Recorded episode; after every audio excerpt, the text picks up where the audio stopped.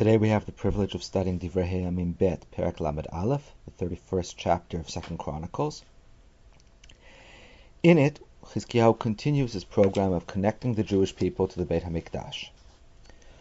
Yesterday we saw in Perek Lamed how he used the holiday of Pesach and its continuation, Chag HaMatzot, and then an even further seven days to connect the Jewish people to the Beit HaMikdash.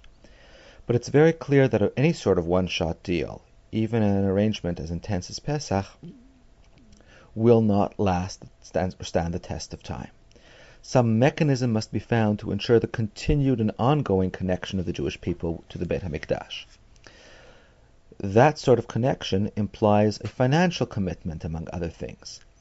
It requires that the people commit financially to supporting the Mikdash, that they commit to supporting its Kohanim, and that they commit to bringing um, the korbanot to the Beit Hamikdash, as well as, perhaps even more importantly, the trumot to support the Kohanim.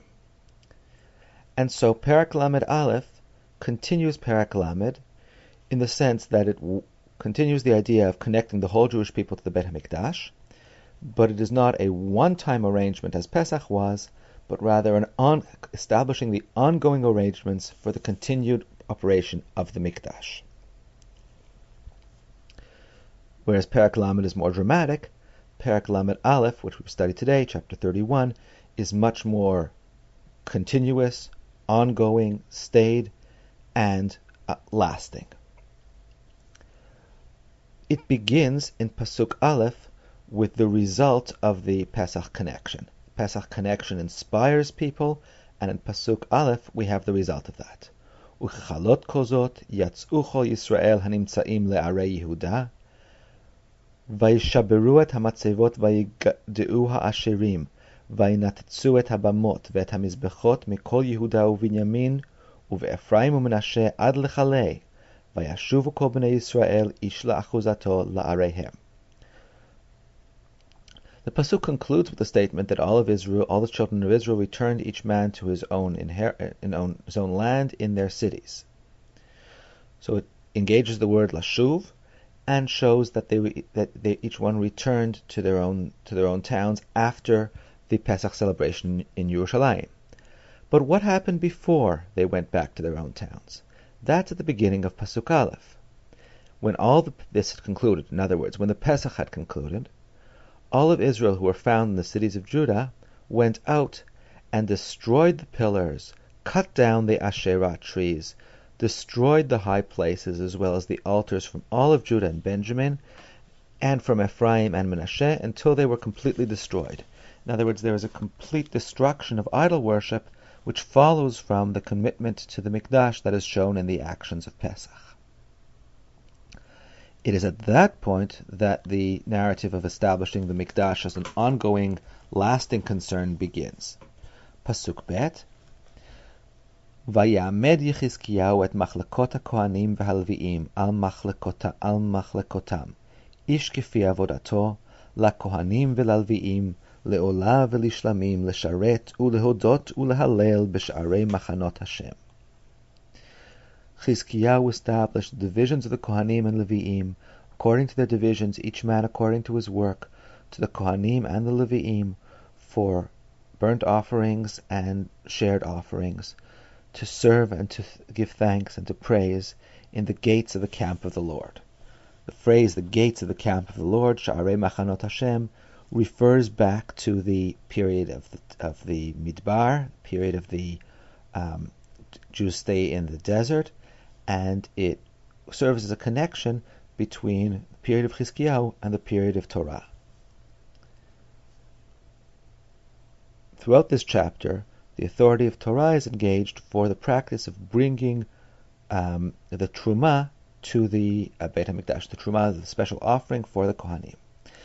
Before, however, Chizkiyahu can instruct the people to bring the offering, the king must show by example. Pasuk Gimel 3. Umenat hamelech min rechusho laolot, leolot haboker, v'ha'erev, v'ha'olot l'shabbatot, ולחודשים ולמועדים, ככתוב בתורת השם. The portion of the king from his own property for the uh, burnt offerings, for the burnt offerings of the morning and the evening, for the offerings for Sabbaths, for new moons, and for holidays, as is written in the Torah of the Lord. Well, what exactly is written in the Torah of the Lord?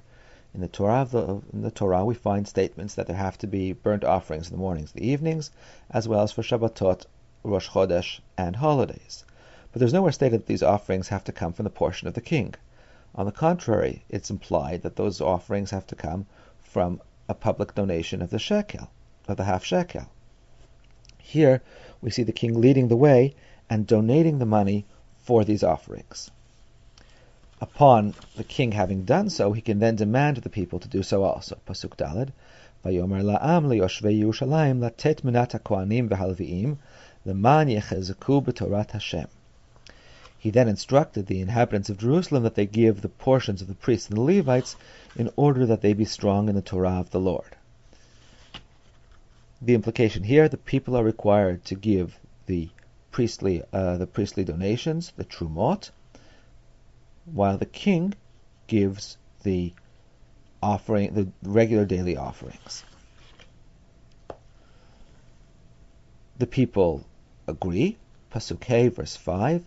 V'chifrotz hadavar hirbu v'nei Yisrael reshit dagan tirosh v'yitzharu devash. V'chol tvuat sadeu masar hakol larov hiviu. When the king's word became known, the children of Israel brought greatly of the first of the grain, the first of the wine, the first of the oil, as well as the first of fruits. Um, devash here refers to fruit honey, as well as all manner of produce from the field, as well as a, tithe for everything they brought. So this seems to refer to the bringing of the reshit. The reshit is the truma from the seven species, which are summarized in the words grain, wine, oil, and fruit honey, as well as the maaser for the Levim. So truma and maaser are now being brought, and the bringing of truma maaser is central to the upkeep of the Mikdash because it allows the Kohanim and Levim to have an income and to remain in the Mikdash. Pasuk 6, Pasuk Vav, ובני Yisrael ויהודה hayoshvim בערי יהודה gam hem. Ma'asar Bakar Vatzon U'Ma'asar Kodashim HaMekudashim Lashem Elokehem Heviu Vaitinu Aremot Aremot. The children of Israel and Judah who dwelt in the cities of Judah, they too um, brought the tithe of the animals, both cattle and goats and sheep, as well as the tithe of the holy things which are sanctified to the Lord their God. They brought them and be, they began to pile up in piles and piles. The phrase Ma'asar Kodashim Hamakudashim Lashem Elokehem is quite difficult, but clearly the verse includes mention of the bringing of a tithe of animals. That animal tithe is intended to support the Mikdash and those who serve in it. Pasuk 7, Zayin, בחודש השלישי החלו הערימות ליסוד ובחודש השביעי כילו. they began to pile up the piles in the third month. That would be the month of Sivan when the harvest begins. They conclude in the seventh month, the month of Tishrei, when the harvest ends. Pasuk Chet. Vayavo Yechizkiyahu v'asarim vayiru haremot vayivarchu Hashem v'et Yisrael. When Chizkiyahu and his officers came and saw the piles, they blessed the Lord and his God and, and, and his people Israel. So Chizkiyahu sees the piles, the people have piled up all these donations for the Mikdash, he blesses the Lord, and then he asks the Kohanim, well, what is the result of all these piles? Pasuk Yud, Vayomer Elav Azaryahu HaKohen Harosh Levet Tzadok. Azaryahu, the chief priest of the house of Tzadok. The phrase HaKohen Harosh is typical of Sheni literature, Second Temple literature. Instead of saying the Kohen Gadol, we find the words HaKohen Harosh. So Azariah the high priest, belonged to the family of Tzadok, said as follows: Mehachel hatruma lavi beit Hashem, achol v'savoa v'hoter ad larov, ki Hashem berach et amo v'hanotar et hehamon hazeh. From the time that the truma began to be brought to the house of the Lord, there was eating, being full, and leaving over till great, greatly, for the Lord has blessed his people and there is left over for all this great uh, for all this great uh, multitude. There's a clear implication here that bringing truma allows the people to enjoy a more bountiful harvest. No one loses by bringing truma. God pays the people back for what they do, and for by bringing the truma, there is a great amount of harvest, and there is even leftovers, for God has blessed this people. Two points which bear consideration here. One, the concept that bringing truma allows for a more bountiful harvest is a central theme in the book of Haggai, one of the prophets of the period of Second Temple, who calls upon the Jews to bring truma in order that they have um, sufficient harvest and sufficient food.